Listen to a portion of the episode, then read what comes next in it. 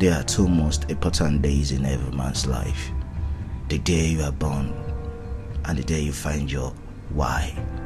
Because when your why is big enough, you can easily locate your how, which is the process.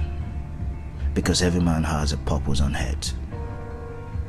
He that has a why to live for can withstand the storm, the troubles, the atrocity life throws at him. Though it's never gonna be easy, that is why in the midst of our troubles we pray to God to change the mountains in our life. But God is not trying to change the mountains, He's trying to use the mountain to change you as a person because His plans for your life is greater than the ones you have for yourself.